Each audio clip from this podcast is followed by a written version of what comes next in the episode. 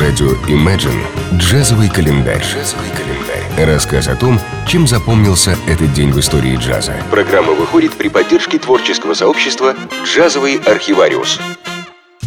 20 ноября 1959 года Майлз Дэвис с оркестром Гилла Эванса записали замечательное приложение «Адажио» из классического концерта для гитары с оркестром Аранхуэс испанского композитора Хайкина Родриго. Обращаясь к истории создания концерта де Аранхуэс, необходимо отметить, что этот гитарный концерт был вдохновлен образами садов и дворца Паласио Реаль де Аранхуэс, построенного Филиппом II во второй половине XVI века и перестроенного в середине XVIII Фердинандом VI. По признанию признанию самого Хакина Родриго, им была предпринята попытка через воскресшие звуки природы перенести слушателя в то удивительное древнее место и время. Количество музыкантов, исполнивших концерты де Аренхуэс с момента его написания, уже невозможно подсчитать. Но его оригинальное переосмысление Майлсом Дэвисом в компании с аранжировщиком Гиллом Эвансом на альбоме Sketches of Spain, вышедшем в 60-м году, просто выше всяких похвал. Вот что пишет сам Майлз Дэвис об истории создания этой записи. Все началось с того, что в 1959 году я оказался в Лос-Анджелесе и пошел навестить своего друга по имени Джо Мандрегон, прекрасного студийного контрабасиста, жившего в долине Сан-Фернандо. Джо – испаноговорящий индеец из Мексики, очень красивый парень. Когда я пришел к нему, он слушал запись концерта «De Aranjuez» испанского композитора Хайкина Родриго и сказал «Майлз, послушай это, ты сможешь это сыграть». Я сразу понял, что запишу эту вещь. Так она запала мне в душу, вспоминает Майлз. Гилу тоже понравился этот концерт. Он сказал, что для целого альбома нужно будет добавить еще несколько вещей. Так, более 50 лет назад возник альбом «Sketches of Spain». Джазовый календарь. 20 ноября 1914 года в Кинстоне, штат Северная Каролина, родился американский джазовый гитарист Клифтон Скитер Бест. Он ни разу не записывался как лидер, но его чуткая игра направляла или добавляла изысканности очень многим знаковым записям джаза. Сам Кенни Баррелл как-то однажды сказал, обыгрывая говорящую фамилию музыканта «Скитер is the best».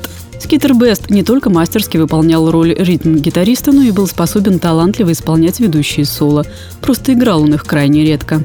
Бест выдавал гладкие, безупречные, соблазнительные рифы и поддерживающие аккорды, а его классические однострунные соло выделялись отчетливым блюзовым рисунком и очень ясной фразировкой. Отличную запись Бест сделал в 1956 году в составе трио легендарного саксофониста Лаки Томпсона. Альбом называется «Лаки Томпсон Митс Оскар Петтифорд», и все они играют очень красивый, изысканный боб.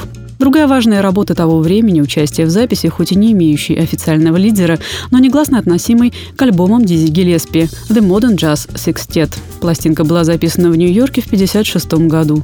В 1957 году не менее позитивные отклики принесла Бесту запись альбома Soul Brothers с Рэем Чарльзом и Милтом Джексоном, который стал очень успешным и довольно скоро был переиздан. Последние годы жизни Скейтер Бест преподавал в Нью-Йорке, где и ушел из жизни в 1985 году, оставив нам тонкую и красивую музыку.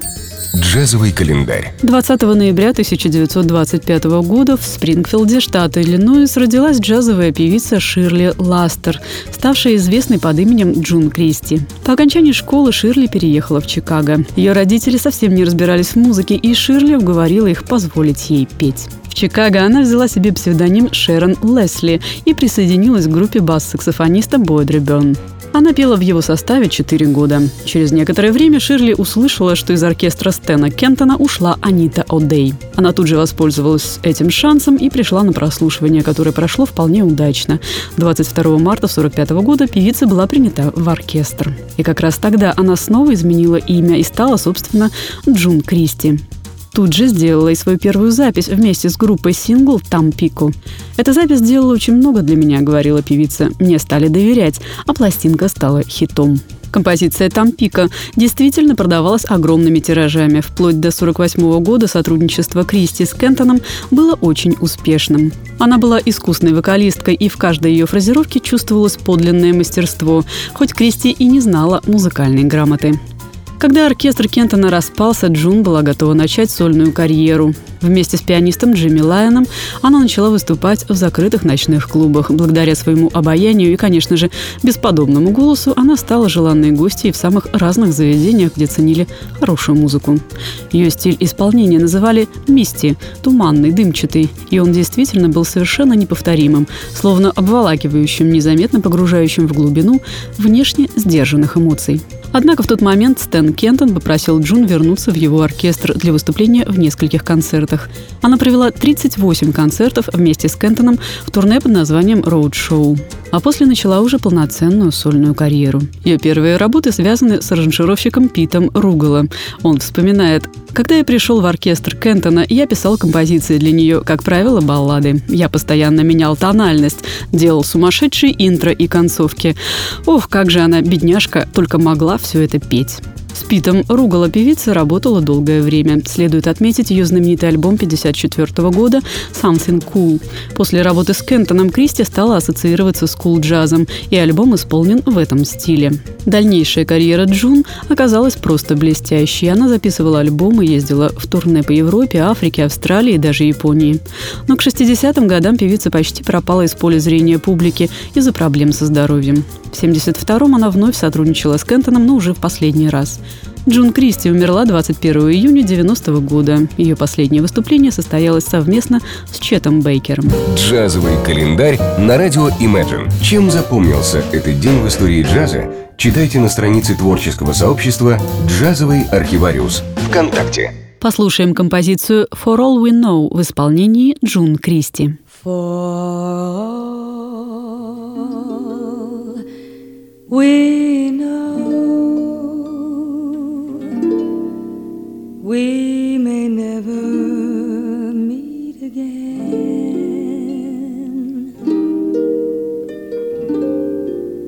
Before you go make this moment sweet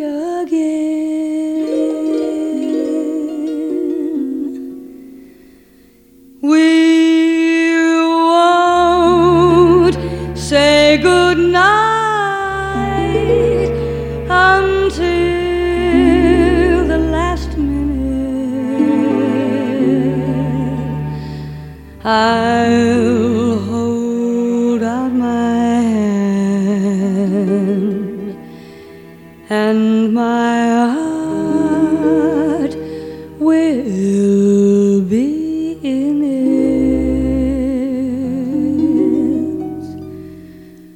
for